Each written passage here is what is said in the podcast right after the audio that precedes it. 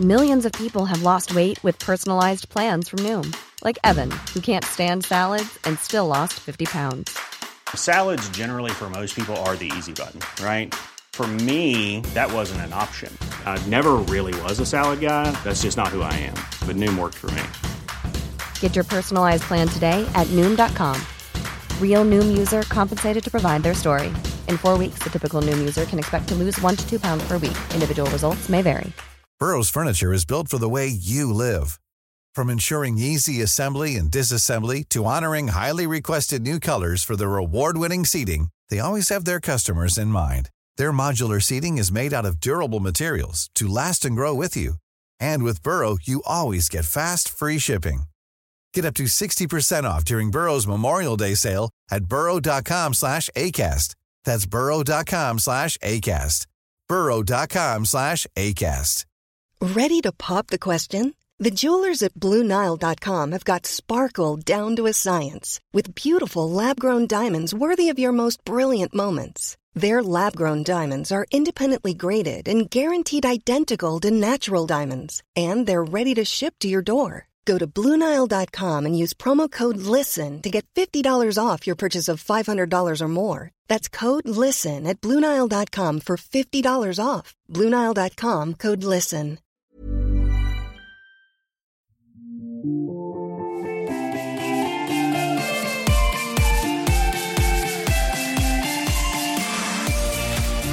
Hi. Hello. Welcome to Old Millennials, a deep dive on shallow topics from the late 90s and 2000s. I am one of your hosts, Margot Poupard.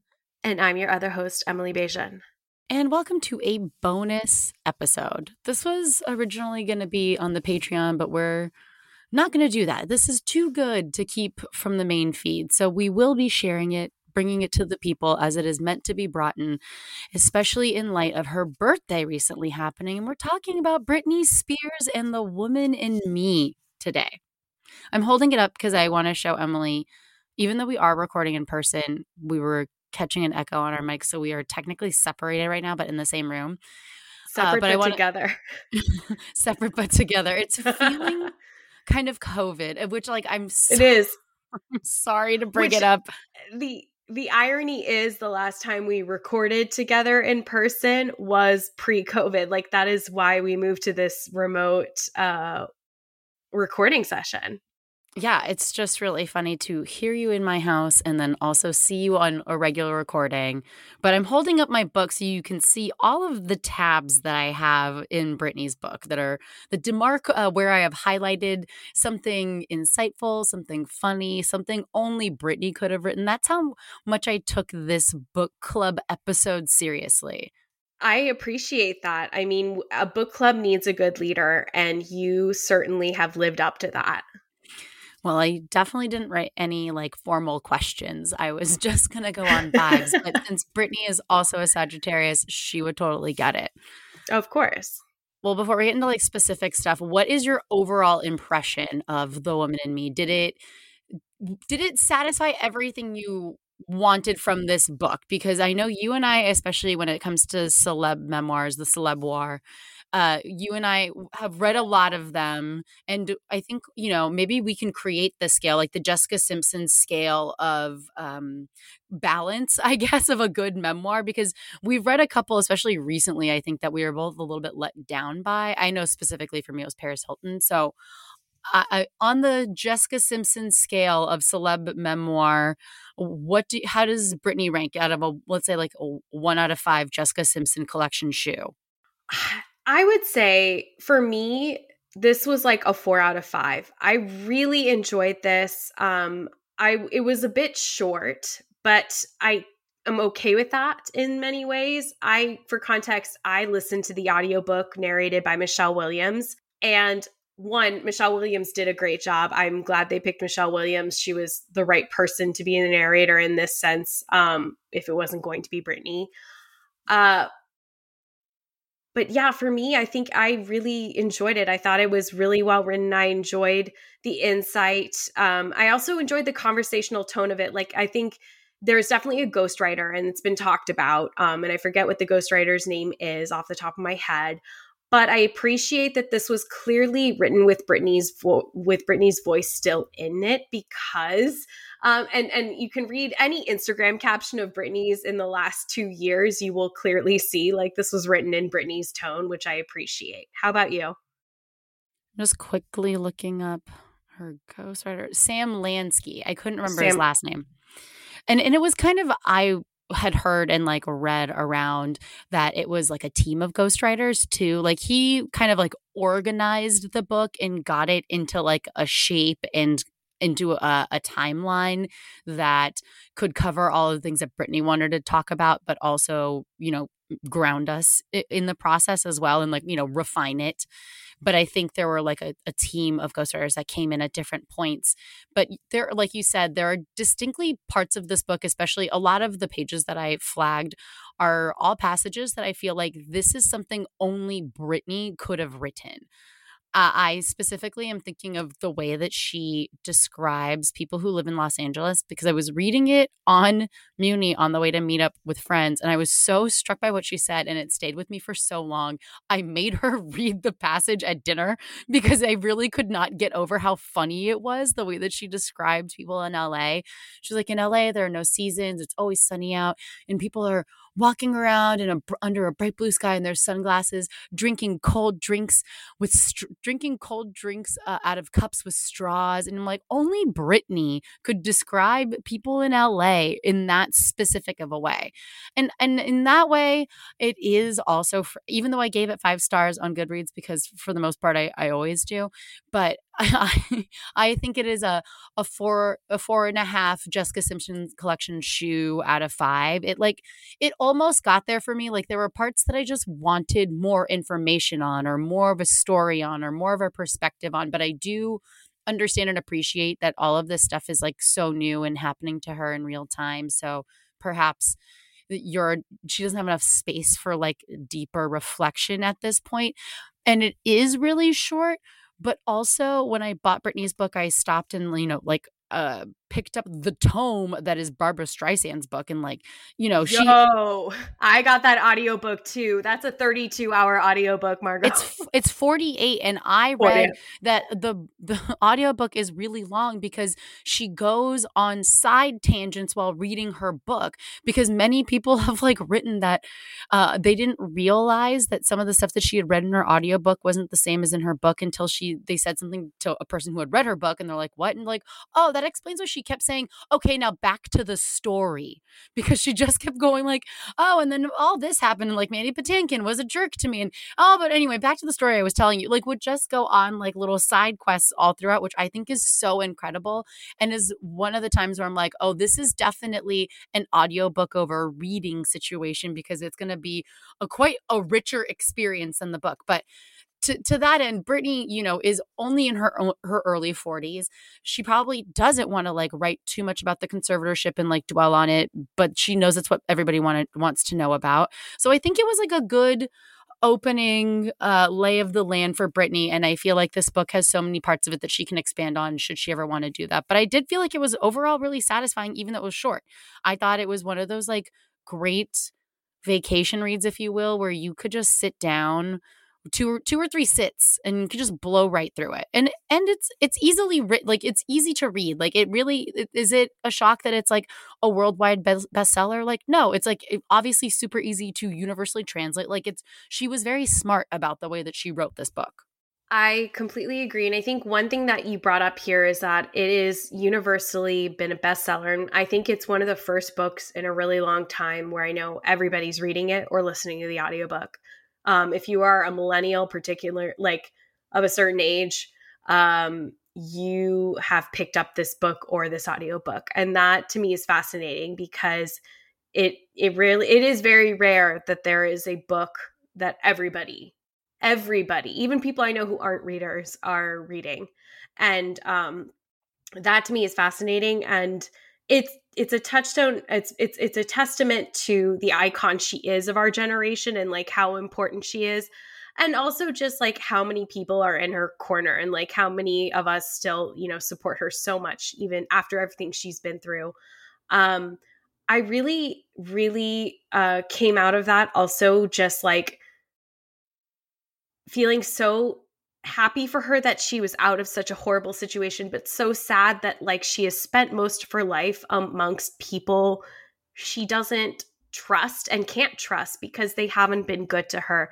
Like to hear that really the only good people to her in her life were her grandmother and Paris Hilton and Fish, like Felicia, like Fee, like that to me is um and maybe like a handful of others, but really that is that is so sad. Like it, it, it I mean, our, we already knew a lot of this, but to really hear it in her own words, um, in this book, um, was just like heartbreaking for me. Yeah, I mean, you know, I don't want to get too off track because I want to get to the book soon because we just have so much, I'm sure, to talk about. But I was curious if you did see because this is, you know, dun dun dun dun, like breaking news. Did you hear about what happened to Jamie Spears recently? Jamie or Jamie Lynn? No, Jamie, her dad. No. He got his leg amputated after an infection.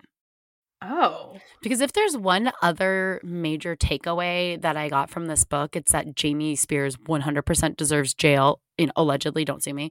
But like I I firmly believe that he allegedly deserves to go to jail for like the rest of his life because he uh, the amount of money that he stole from his daughter. It was so hard to read the conservatorship parts. Like to it your point of like, like, her being surrounded by charlatans, her own parents, charlatans. Oh my, oh my god, can I just say like in the pantheon of stage dads, there's like Joe Jackson's the worst. Like he gets, you know, top bit like because he's like all the above, and then it's J it's Jamie Spears. Like they're pretty neck and neck though. Like I, I would give them a tie for first after all this conservatorship stuff. I like this is so what an a uh, piece of shit, and just like to hear that he has been a piece of shit her whole life in some capacity and and like not to say like look addiction is a disease like we all need to take that very seriously nonetheless, to see like what she went through and to see this man abuse her time and time again from childhood into adulthood, adulthood, after she was his fucking meal ticket for so long. I mean, it is just staggering. And to me, it is to quote Cher, to sorry, to quote Cher Horowitz, a travesty on the legal system. Like absolutely insane that this shit was allowed to go down. And it's why this has always reminded me, her story of her conservatorship has always reminded me of Brian Wilson from the Beach Boys, because he too dealt with something very similar, albeit not with his father, a psychiatrist, but still very similar. That's a great similarity to bring up. I, I completely agree with that. I. to be betrayed by your family like that. And then everybody wants to act surprised about stuff that she writes on Instagram or the way that she's acting. I can't imagine being controlled like that during truly the most formative time of your life, which is like 26 to 41 you know that's like really when you find yourself and I, you really get settled into your career and like what you want. So the idea that her you know with all due respect to people who are alcoholics uh, former alcoholics but like her alcoholic like business like failed business father filed for bankruptcy is controlling her finances in her life and she only gets a $2000 a week allowance? Britney With spears? Millions excuse of, me? millions of records concert tickets like it is absolutely mind-boggling and for me it is just to see the way yeah she was forced to live i her the way she has come out of this reminds me a lot of when i watch like a documentary around a cult or something and someone who survives a cult and mm-hmm. escapes and mm-hmm. they may live like a little bit of a different lifestyle still and it's like well yeah if you were under the guise of like mind manipulation drugs and all sorts of other things and you were giving your money to these like i get it like I get why these people are. Eh, I I feel like the mindset has to be similar. Like you're gaslit into this. Like she basically survived what people survive when they survive a cult and in some cases even worse because she had to give away millions millions of dollars that she made her own money well, her own money was used against her. It's like sick, you know, like she's paying lawyers to keep her under the thumb of her father with her money.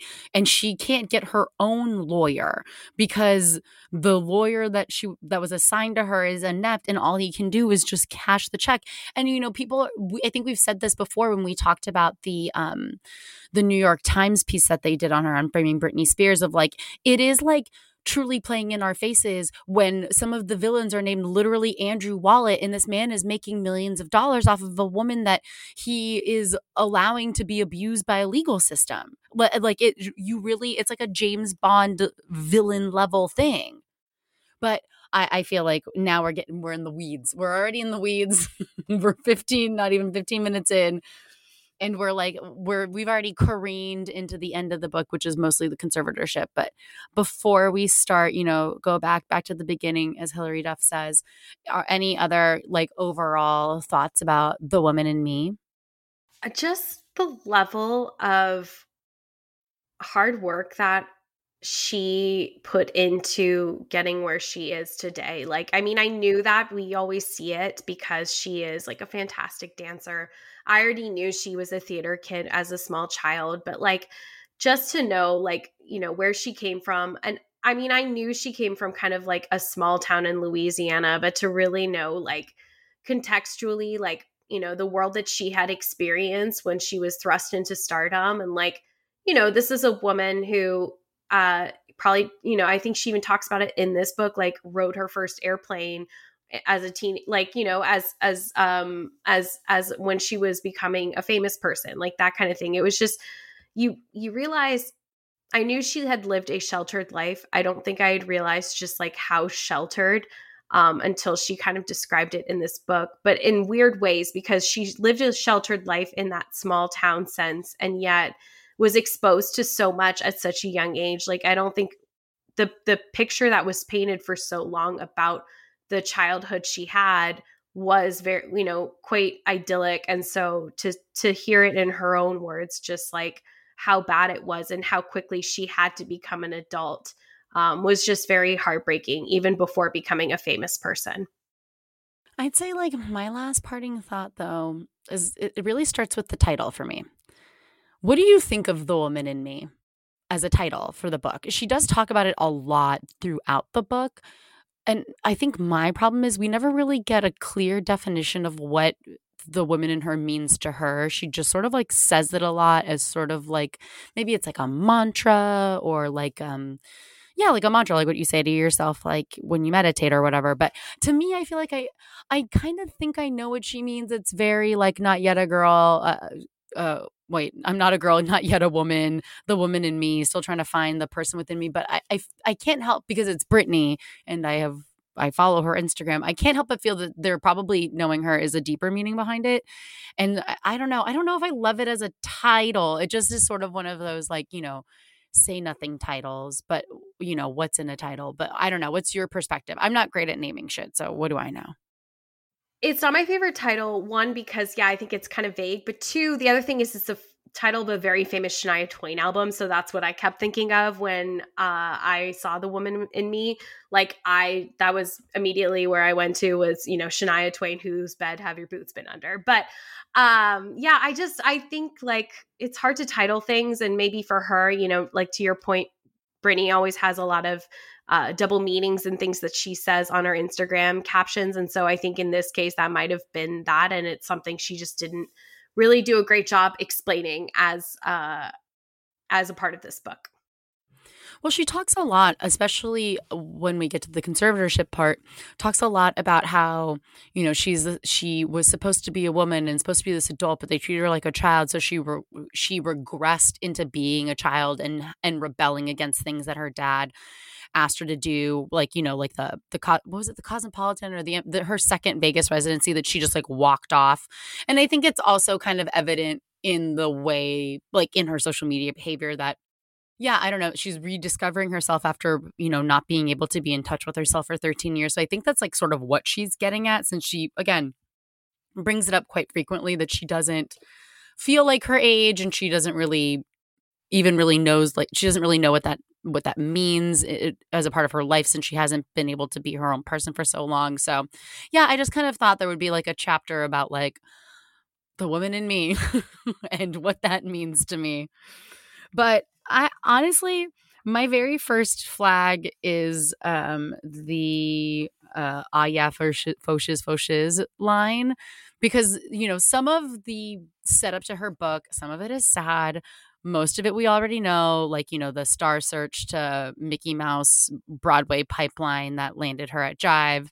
But uh, just like in the broad strokes, I think what's most interesting about obviously her background and her family and how she grew up was learning the extremely scary parallel between Britney and her grandmother, who she shares a name with, Jean, and how her father, Jamie, learned that when women get quote unquote difficult or get out of line or whatever, you ship them off to a mental health institution and you put them on lithium and get them to fucking behave. And seeing that line, that direct line between Britney's grandmother and grandmother and grandfather on her father's side, how her father was abused growing up by his father and how he's passed down that trauma so generously to Britney in the form of this conservatorship because now the stakes are even higher than they were when Jamie was growing up was extremely disturbing to learn.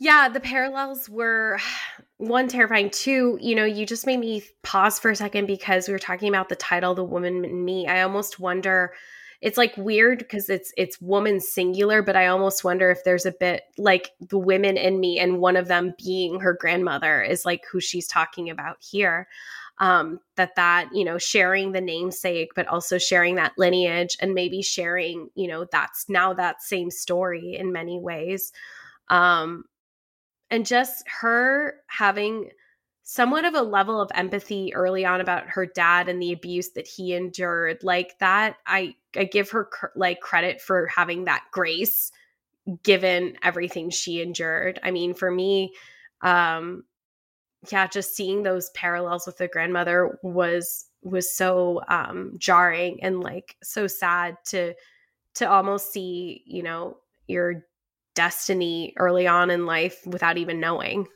yeah, that's so creepy.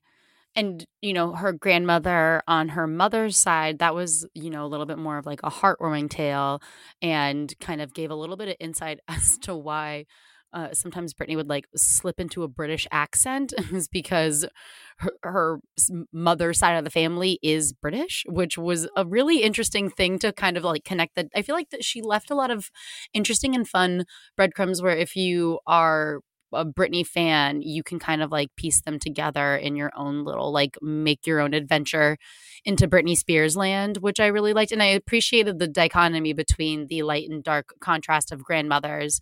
And it was nice that she inherited something fun from her British grandmother, which is, you know, imitating her accent. But back to our our our man Jamie there's lots of talk, especially in the beginning, about him being drunk, losing his job, going bankrupt. We meet a lot of other family members, like her aunt Sandra, who comes into play much later on, contributing to like you know Britney's infamous uh, life in 2007 was a huge contribution to her spiral was her aunt sandra passing away and how close she was with her and was basically like raised with her her whole life is there anything in the Mickey Mouse Club or anything along the lines uh, leading up to Britney's like, you know, hit me baby one more time that you want to get more into or do you want to get into that or what am I missing? Any other family stuff? I guess yeah, just realizing how um intertwined her life was early on, not just so Mickey Mouse Club, we know all the other famous players, right? We knew Justin Timberlake, we knew uh, Christina Aguilera and JC Chasez and Keri Russell um, and Ryan Gosling. But knowing that even in her Broadway days, not only was Natalie Portman the other understudy for her role in Ruthless off Broadway, but they were both they were both understudies for Laura Bell Bundy, who is now a very famous Tony Award winning actress. She was Elle Woods in the Legally Blonde musical and has gone on to um, be, you know, a bunch of very famous roles, originate a lot of famous roles on Broadway. So that to see early on her brushes with other soon to be stars at a young age, not just in the Mickey Mouse circuit, but also the off Broadway circuit, uh, was really fascinating to to see and hear. And it's it's it's interesting to see how you you know these people come into her life. She had a lot of actually really good like celeb stories and this is a wonderful intro to the other part of the page that I highlighted. Uh, that's opposite of the faux shiz quote, which we obviously can get to because it's hysterical and I want to spend a hundred years talking about it. So this is how she describes meeting Mariah Carey at an award show. I, I just highlighted the section that's the most fun. You know how we all have ring lights now? Well, more than 20 years ago, only Mariah Carey knew about ring lights. And no, I can't say just her first name. To me, she is always going to be Mariah Carey. I did everything Mariah Carey told me to do, and we took the photo. Of course, she was completely right about everything. The photo looked incredible. I know I won a, I know I won an award that night, but I couldn't even tell you what it was. The perfect photo with Mariah Carey, that was the real prize. And she gets starstruck all throughout this book. Like she talks about seeing Lenny Kravitz and being starstruck. She talks about being starstruck by Keri Russell when they were just kids. It's really fun to hear her make these like little comments and it's comments like that that really reassure me that Britney obviously wrote this book, there are things that in the way that she says them that uh, only Britney can say those. Only Britney can put the sentence together. It's like it's almost like uh, Jenna from Thirty Rock. Like this is a sentence only Jenna could ever think of, and that's how I feel about Britney. I'd say in this section where she's talking about the success about Hit Me Baby and the recording of her first album. I don't know. We didn't really get even throughout the only album she really kind of goes into some detail about recording it is mostly Blackout and then followed a little bit by Glory, only in regards really to like her kids and also feeling like she finally enjoyed making music again, but nothing else, nothing really about like the debut album or like not as much. She had like a couple lines about the music video, but it's it goes you could tell at least at this point in her life, uh, in reflecting and looking back, it wasn't more important. Like the biggest part of her life was not necessarily the album taking off, it was Justin Timberlake and her relationship with him. You bring up a point in my, like, that maybe it's not my, maybe not a complaint about this book, but that one thing that I do think about this book, which is, yeah, she is Britney is going to spend the time she wants to spend on the things she really that really matter to her at this point. And to your point, it is really only the Blackout album that gets a lot of focal um, or a lot of uh, time in this book. And then really when it comes to Baby One More Time, it's strictly the song Baby One More Time in the music video. Um, she she does spend some time talking about her first meeting with Max Martin, but yeah, it is like to your point, um, the albums are all kind of an afterthought. A lot more time is spent on this kind of the starstruck feeling she experienced and her performances. She does spend a lot of time talking about her tours and her choreography and performances, which was interesting. And then Crossroads comes in at a, a small point, but yeah, it is it is very much like Britney went in with this like I'm going to only focus on, you know, things that have brought me joy outside because I know I'm going to have to talk about this conservatorship and the things that did not bring me joy during these parts of my life. Yeah, I'm trying to think back on any like she talks she to your point about like the record stuff or about like the various records that she's recorded cuz she has like a very large discography. Um she it, they're just like I wouldn't say throwaway sentences but they're just like too short like she talks about how she really had to push to get Madonna to be on a single with her and that the label didn't think it was going to work and then it like ended up doing gangbusters and it was just another instance of her being like ahead of her time. Oh, another thing, sorry, that I, before we forget, because we're talking about Madonna and me against the music, which is going to also go into like the kiss at the MTV Awards. She, I didn't realize she and Christina were on such like not great terms. I mean, not, not great terms, I guess, but she was, she didn't have very, uh, great things to say about Christina Aguilera, which was interesting because I remember we, I remember calling this out a couple years ago, not calling it out, but acknowledging that like Christina was one of the few people uh, who from her past life who had supported her during all the troubles that she was facing when they were coming to light on social media. And in hindsight, I'm realizing maybe I mean, it was always going to be a little performative, but like maybe it was more performative than I had I, I had thought. So that was interesting to me. I kind of had like a little bit of a different read on that though. Like I really kind of felt like in my perspective not maybe it wasn't always like kind or something, but there was definitely a point in the book later on where Britney says that she saw Christina at a party and she seemed messed up and something like that. And she like couldn't believe that she was like that in public. But I felt like that was more like she wished that she could be like that, but that her life was so I think it kind of fed into the like, oh, people are like partying, having fun without me, not necessarily like a dig on Christina, although I could see it going that way. I I don't know. I think I don't know if she necessarily holds a grudge. I don't think either of them really do. I think they can both appreciate and understand that they've been through it, you know, trademark, and that they were both child stars and that they both didn't have it easy for different reasons. Ready to pop the question? The jewelers at Bluenile.com have got sparkle down to a science with beautiful lab grown diamonds worthy of your most brilliant moments. Their lab grown diamonds are independently graded and guaranteed identical to natural diamonds, and they're ready to ship to your door. Go to Bluenile.com and use promo code LISTEN to get $50 off your purchase of $500 or more. That's code LISTEN at Bluenile.com for $50 off. Bluenile.com code LISTEN. I'm Sandra, and I'm just the professional your small business was looking for. But you didn't hire me because you didn't use LinkedIn jobs. LinkedIn has professionals you can't find anywhere else, including those who aren't actively looking for a new job but might be open to the perfect role, like me. In a given month, over 70% of LinkedIn users don't visit other leading job sites. So if you're not looking on LinkedIn, you'll miss out on great candidates like Sandra. Start hiring professionals like a professional. Post your free job on linkedin.com/people today. And so I I don't think that I think that if Britney has any ill not ill will, but like if she has any type of feelings about Christina that are negative, I think she'll eventually let it go and come around on that because I do believe that they have such a huge shared experience. It'd be really silly to hang on to any of that stuff. But I do understand when you're like going through it and processing a lot of trauma, you can kind of assign blame to the wrong person that with some perspective you can appreciate had nothing to do with the situation.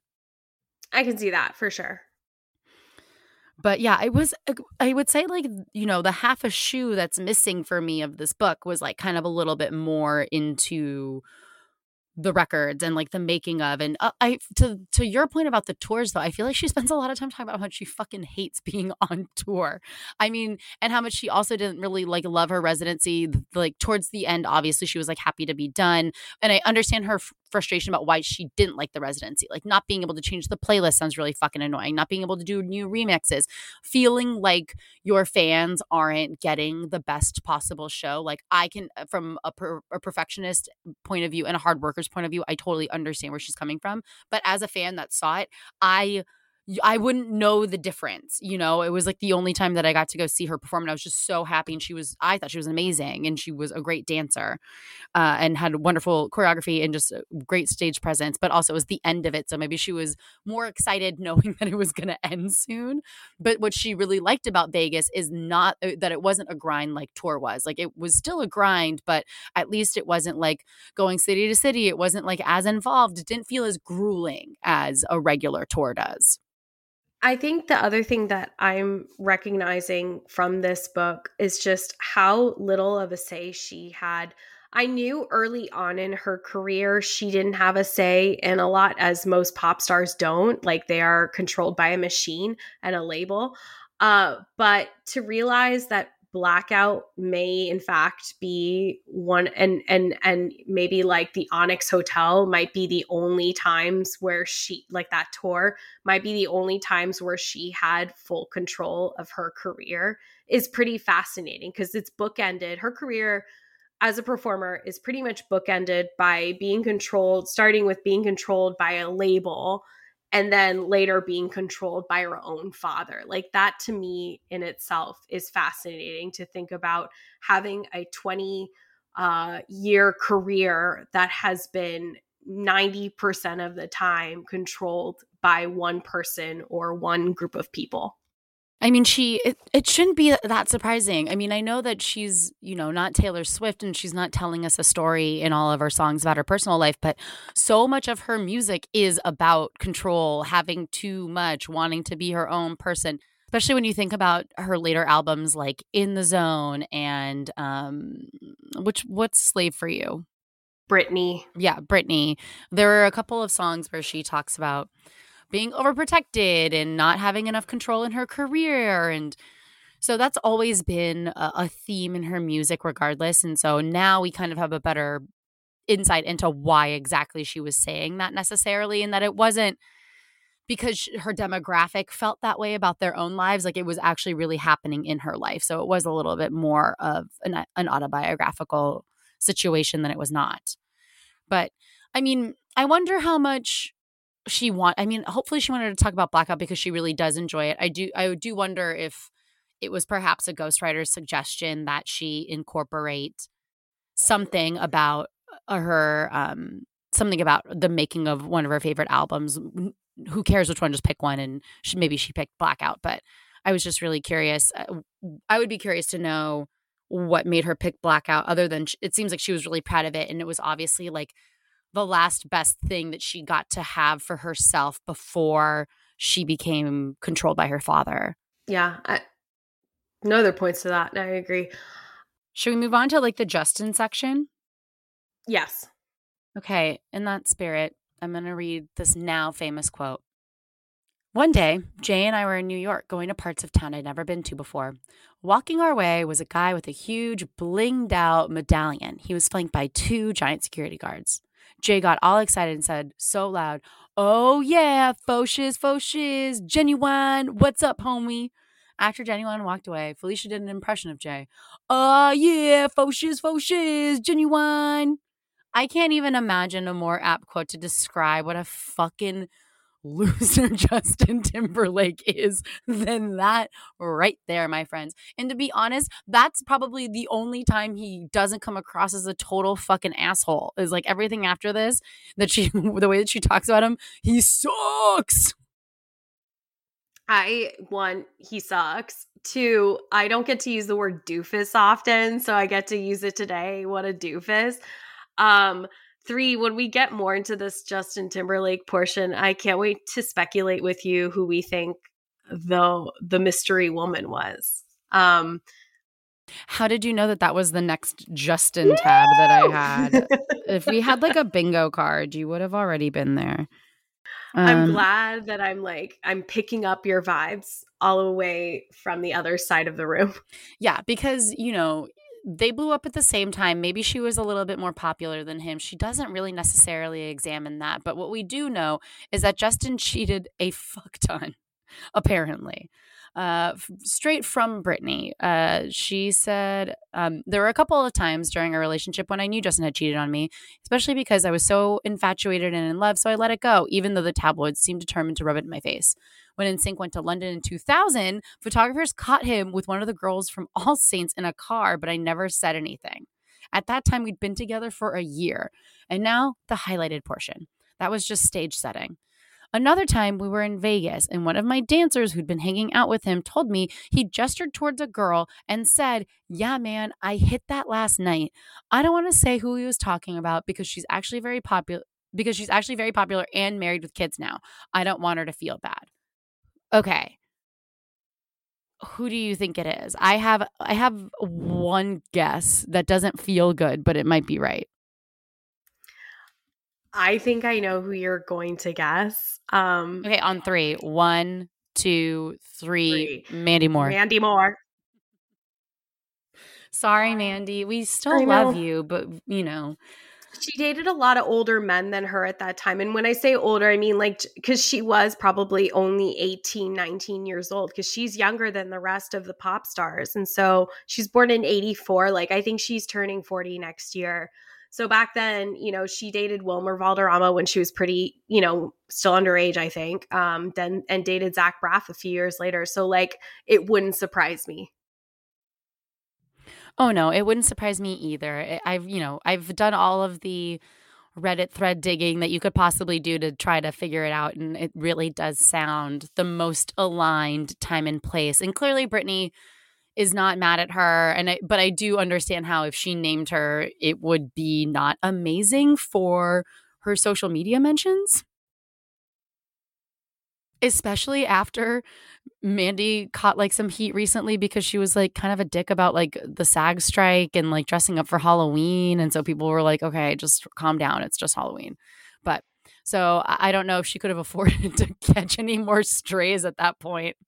Not to mention, she dealt with her own toxic relationship Sure. with Ryan Adams. So, like, at this point, like, clearly Britney knows that she's been through it. It's it's not gonna it's not gonna help anything. Um, and I, I guess the only other thing to discuss about their relationship is what's been discussed probably the most out of this book, which is that she reveals that she, her and Justin got pregnant, and she, he asked her essentially to have an abortion because he was not ready to become a father. And I don't know if I nec- if we necessarily need to examine that more than it's already been discussed, but I think it being a huge contributing factor to their breakup was very interesting. Although she does talk about how she cheated on Justin one time because she felt entitled to doing that after he had cheated on her whole bunch with Wade Robson. And this is another thing where it was like an underbaked story that I feel like we're not getting everything and that she doesn't want I think she's maybe um too close and is kind of wrapped up at this point in the narrative of like she doesn't want anybody to think she's ever done anything wrong or that she feels like people pick apart what she says and she just can't deal with it and that's totally fair but I uh, do I feel like we're missing some details to the Wade Robson story? Like yeah I really do and I genuinely wish she would have at least acknowledged that dance battle situation that allegedly happened in a club in the 2000s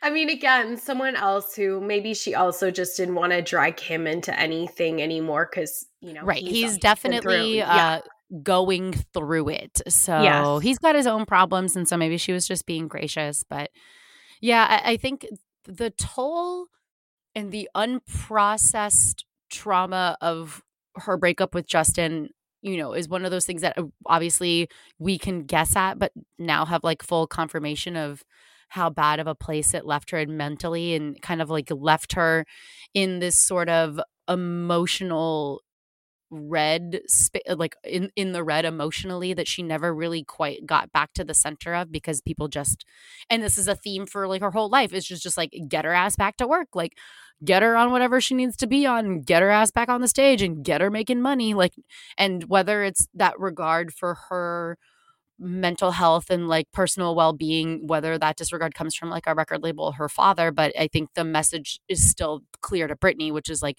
you don't matter all that matters is how much money you can make us and we don't really care about anything else Yeah, ultimately, I mean, the men she's never ba- she's very seldom had a good man in her life at any stage in in the like familial sense or the relationship sense. I mean, to see her get go from, you know, um Justin Timberlake in a breakup that left her pretty devastated and had long lasting impacts to then moving on to Kevin Federline who is a piece of shit uh, to you know then having to move on to a slew of other kind of not so great men sometimes and then later to have to ultimately be controlled by her own father. Like it's just it's really it's it's i cannot imagine what it, it must feel like to feel like every almost every man who's ever been a part of your life has been untrustworthy.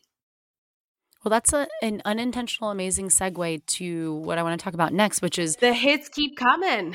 Yeah not only could she trust no man she could trust no woman especially her mom or her sister because one thing i appreciate about Britney's book is that she does not hold back about what she feels and thinks about every single member of her family. The way that she just gives a little bop bop to her sister at any fucking chance, which I think is hilarious and great and like fuck Jamie Lynn, etc. But the way that she does it really takes me out. The first highlight that I have for Jamie Lynn that really crushed me because I was like, damn, you didn't have to do that. Um, just as a, she's talking about her mom getting divorced from her dad and, you know, how she was self medicating and couldn't get off the couch, and her dad was like MIA. And then she just comes at her sister in the funniest way. And my little sister's quote from the book. And my little sister, well, when I tell you she was a total bitch, I'm not exaggerating.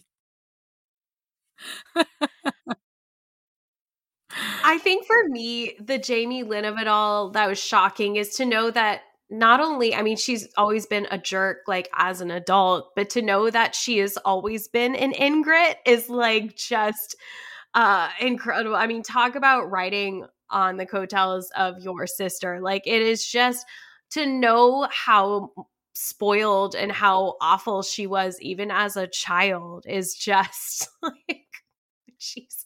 And then the other thing I want to bring up is the Lynn Spears of it all, because this is a woman who made a career out of her identity as Britney Spears' mom. I, I don't know if you remember this, but Lynn released a book in the early 2000s that my sister owned and like we both read uh, Emily, all of my my facial expressions are because you are setting me up perfectly to read a passage about Lynn that has mm-hmm, mm-hmm, everything to mm-hmm. do about what you are saying. So thank you, because I thought all of these passages. I thought all of these passages were is so telling and it really drives home the point because if you ever want to quote unquote read Lynn Spears's book uh, without actually reading it, go to Chelsea Devantez's Chelsea Devantez of Celebrity um, Memoir Book Podcast. Uh, she her go to her Instagram in her highlights. She sometimes will story a book that she's reading for the podcast and make her little co- and make her comments in there and then screenshot passages and you can read them and she has one for Lynn Spears' book, and oh my God, like I don't want to ever read the whole thing. And I thank her for her service. She is an incredibly kind person on the internet, but it, she she knew that the people needed to see what a horrendous, disgusting person Lynn Spears was at her daughter's lowest point. So this is the the paragraph that I, I, this really took me out. Um, I have well, there are two parts, but we'll start here. My mother was telling Meredith Vieira on the Today Show that she'd spent hours wondering how things went so wrong with me. On another show, the audience clapped when she said my sister was pregnant at 16. That was classy as shit, apparently, because she was still with the father. Yes, how wonderful. She was married to her husband and having a baby at 17. They're still together. Great. It doesn't matter that she's a child having a child. I swear to God, it makes me want to cry to think about my kids going through anything hard like I was going through when they were babies. The last thing I would do would be to cut my hair into a bob and put on a tasteful pantsuit and sit down on a morning show set across from Meredith fucking Vieira and make money off my child's misfortune that paragraph truly stayed with me. I mean, it was it not only is it funny, but it, it perfectly encapsulates her rage and exactly why any normal person would be full of rage if this happened to them. I am so weary out of any celebrity's parent who uh, makes their career out of being that person's parent and their identity and has a whole thing around it moving forward. Because Lynn Spears is not the first and certainly won't be the last. Um, but just to see that hypocrisy play out the way it did and just to realize how different it was because i really i really hope there was some glimmer of hope with the mom but no it she in some ways i think she might be even worse not no that's not true because jamie spears is a piece of shit but like to see the hypocrisy play out the way it did was just like staggering no, I, I don't know. I wonder if she might be worse because uh, that reminded me of a quote that she talks about later on because her parents do get back together in 2010, eight years after their divorce. And she felt really betrayed by the state of California at this point. And she goes on to say, My mom seemed to love that because of the conservatorship, my dad now had a real job. They watched Criminal Minds on the couch every fucking night. Who does that? yeah, who does that, Joe Mantegna? but also there was a point in time where Sean and I definitely watched Criminal Minds every night. You know what I mean? I mean, I never like forced you gotta see the grouper. I never forced anybody to like perform against their will or anything. But yeah, that was just because the cable uh, in my like shitty post college house, like, we only got basic cable, and that was what was on Ion. So that was what we were watching at night. But yeah, she has nothing nice to say about either of them. But I thought that quote was super funny. But, you know, we, well, let's see. Let's go to Kevin because I think Kevin is a fun place to go because he, he fucking sucks and was clearly uh, much thirstier for the fame than perhaps we had even suspected. Because some of, you know, you and I obviously watched Chaotic, Br- Kevin and Britney, and it seemed like her idea, but it seemed like perhaps it was maybe his idea to sort of soft launch himself. Because as she goes on to say at one point about Kevin, he really thought he was a rapper now, bless his heart, because he did take it so seriously. I think that to me is the the whole yeah I I I look I knew K Fed kind of took himself seriously I don't think to that extent I I feel like he there was eh, the way she talked about it in this book he didn't realize this was like 15 minutes of fame and that to me is probably the most fascinating thing um I was so happy to get to hear Popozão again. Oh my god! So I was so long. First of all, yeah. Oh my god, we should add that to the playlist. Uh,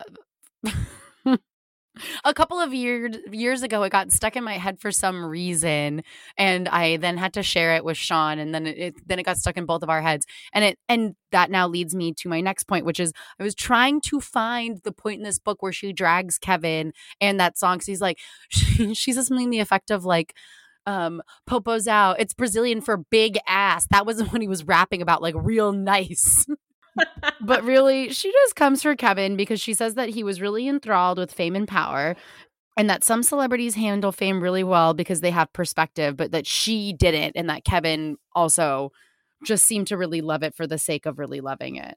But I think her Kevin era, because of like the kids and stuff, um, there's just like this part where she talks about her house with Kevin. She says, Kevin and I built an incredible house in Los Angeles right beside Mel Gibson's house. Gross. Sandy from Grease lived nearby too. I'd see her out and I'd call out, Hi, Olivia Newton John. How are you, Olivia Newton John? Which is very like, Hi, Barbie. Hi, Barbie. But I can also see Britney doing that because she was probably obsessed with Grease as a child, which I love. Look, if she's calling Mariah Carey Mariah Carey to her face, like she's calling Olivia Newton John Olivia Newton John to her face. You know what I mean? But I thought this was super funny because this was like um kind of a glimpse into Britney's mindset when she finally got a taste of like having being able to like spend her own money and stuff. Uh, I didn't like the wooden floor, so I added marble everywhere. And of course, it had to be white marble. The interior designer was completely against it. He said, quote, marble floors are super slippery and it's hard if you fall down. I want marble, I shouted. I need marble. It was my home and my nest. And it was fucking beautiful. But I think that's when I knew that I became weird. I do she, I do love that she there's a very Dolly Parton side to her where she's like this is my taste. It may look cheap and you better and that's okay that's me like she talks about her dressing and she she even says like I know I'm not the best dresser in this book and I there is something about her in that sense which I just love which is that she is so unapologetically herself and I can really appreciate after everything she endured she's still fucking Britney bitch Well, I finally found that passage that I told you about. Los Angeles is warm and sunny all year round. Driving through the city, sometimes it's hard to remember what season it is. Everywhere you look, people are wearing sunglasses and drinking cold drinks out of straws, smiling and laughing underneath a clear blue sky. I don't know why that passage got me so good, but I truly had to make everybody at dinner read it. I was like, please, it's poetry. You don't understand. I mean, Haim has never described Los Angeles as vividly. Randy Newman, who? Like, come on. She's still got it, baby. Well, you know, to bring it back to the beginning and the title of The Woman in Me, you know, maybe I was wrong. You know, I can admit when I was wrong because I think maybe The Woman in Me kind of, I found something that I had bookmarked earlier that I think is maybe like the whole thesis of the book. Uh, Britney so poignantly says, at one point, uh, sorry. At what point did I promise to say 17 for the rest of my life? Which I think is like a huge, I mean, I think that's just like an underlying issue for any woman at any point in their life. Uh, and not to mention a giant superstar who has been famous since she was a child. There is this sort of pressure to be uh, this ingenue for forever. And it, it really is the, I hope Britney's seen Brit, I hope Britney has seen Barbie because it's truly that America Ferrera speech in so many ways. But I just feel like that is maybe kind of like touches on what we were what we've been saying all along in regards to like the title of the book. Like maybe it's like the many women that are in her that make her up sort of like betty gilpin's all of the women in my brain. Like it's just a, a different way of saying it. That 17 line hits me hits on so many different levels because it is the like you know who you you are going to be in your career. You can't always be the ingenue. Like there's no it doesn't make sense after you leave you know the age of 17 but it also harkens back to like her father and the control he has over her as an adult as if she is a teenager again. And it's like so interesting because that line just resonates on so many levels in this book. Totally. That's the, the I mean that's the thesis for her whole career. Is at what point did she promise to stay 17 forever for all of you? And why?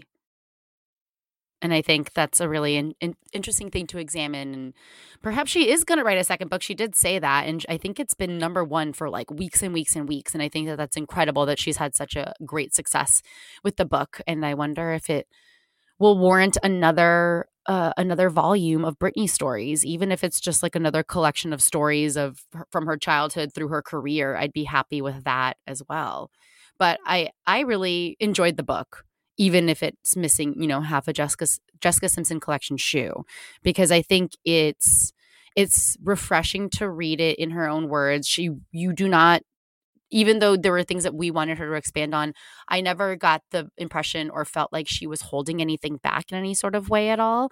And you know, I I read a couple of celeb memoirs this year, and the one that I was the most let down by, like no offense, is is Paris Hilton's.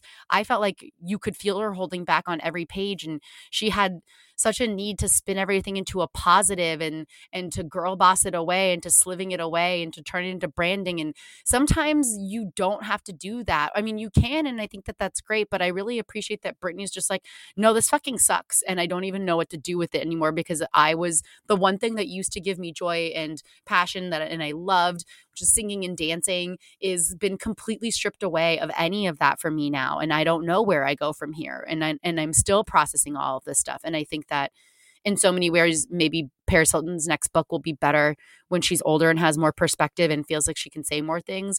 I I feel like Britney's next book will be more in depth and have more stories to it as well. But she doesn't hold back at all, and I think that for that, it made it a really notable read and i you totally get why everybody is reading it it's like a it's like popcorn like i know this is like her real life but it's it's like the perfect vacation one sit read. Like you just blow through it because she has led a one of a kind life. Yeah, I I w- couldn't agree more. I would also add that I do ha- I am happy to see it end on the note of her releasing the single with Elton John and like having that um you know kind of be this like the end for now um in terms of of her career and career. I do, but yeah, to your point, it never feels like she's holding anything back and it would make the book a much better book if it were in there. You know what I mean? Like it that would be nice, but it's not like it wouldn't make or break the book. It, it is it is well edited for being this kind of shorter memoir and um yeah, I just appreciate that it stayed true to her voice and the way she speaks. Um and the way she writes on Instagram because I think it would it would feel very jarring for it to not be that way. So I I appreciated it for that. Yeah, I mean even the there's a passage in here that I didn't that I couldn't find again that I didn't highlight the first time about how she knows that she has bad style and that she's trying to work on it and she wants to be better. But you can see like in the spread that was in People um, to promote the book like the week before it came out. It was like her own dress and her own photography. And you can really, and she talks about it a little bit in the book about how like she really enjoys Instagram because it's the first time she's ever had control of her own image, which is such a haunting thing to sit and think about, especially in the age of people protecting their kids' identities online so that they can choose how they want to be perceived. The idea that it took her 40 some odd years to have control over our own image like maybe now we can all have a little bit more empathy and just like leave her alone and let her do her little knife dances and let her do her whatever she wants i mean like that last one of her last Instagram dance videos where she's like dancing on a pole, but then like her assistant's like in the background, like doing work is one of the funniest things I've ever seen. And we should just like just let Britney live. You know, we've freed her, now let her live. Couldn't agree more. At this point, let her have her fun. Let her wear, let her show her midriff off at whatever age. Like, let her do her own thing. At this point, like, I, this is, there are people doing far worse things in the world than putting out fun little videos on Instagram. Okay. Well, I think we have thoroughly examined the woman in me, the woman in you, and the woman in Britney Spears. And it was a great ride. I'm really glad that we read this book together. I'm glad that we recapped it for the podcast. I hope everybody listening enjoyed this episode. If you did, it'd be super cool if you could rate us five stars if the whatever platform you are listening to this on gives you that ability. If you enjoyed this episode, also make sure you follow us on wherever you listen to this podcast. If you are so inclined, you can also give us a follow on social media. We are at the Old Millennials Pod on Instagram and Facebook. And we will be back with another episode this week. And until then, we say bye bye.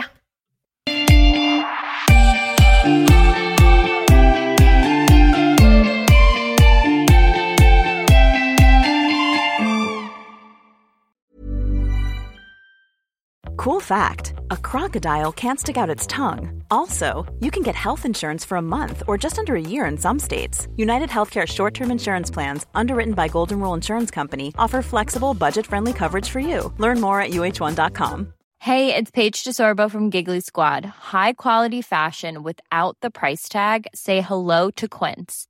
I'm snagging high end essentials like cozy cashmere sweaters, sleek leather jackets, fine jewelry, and so much more. With Quince being 50 to 80% less than similar brands.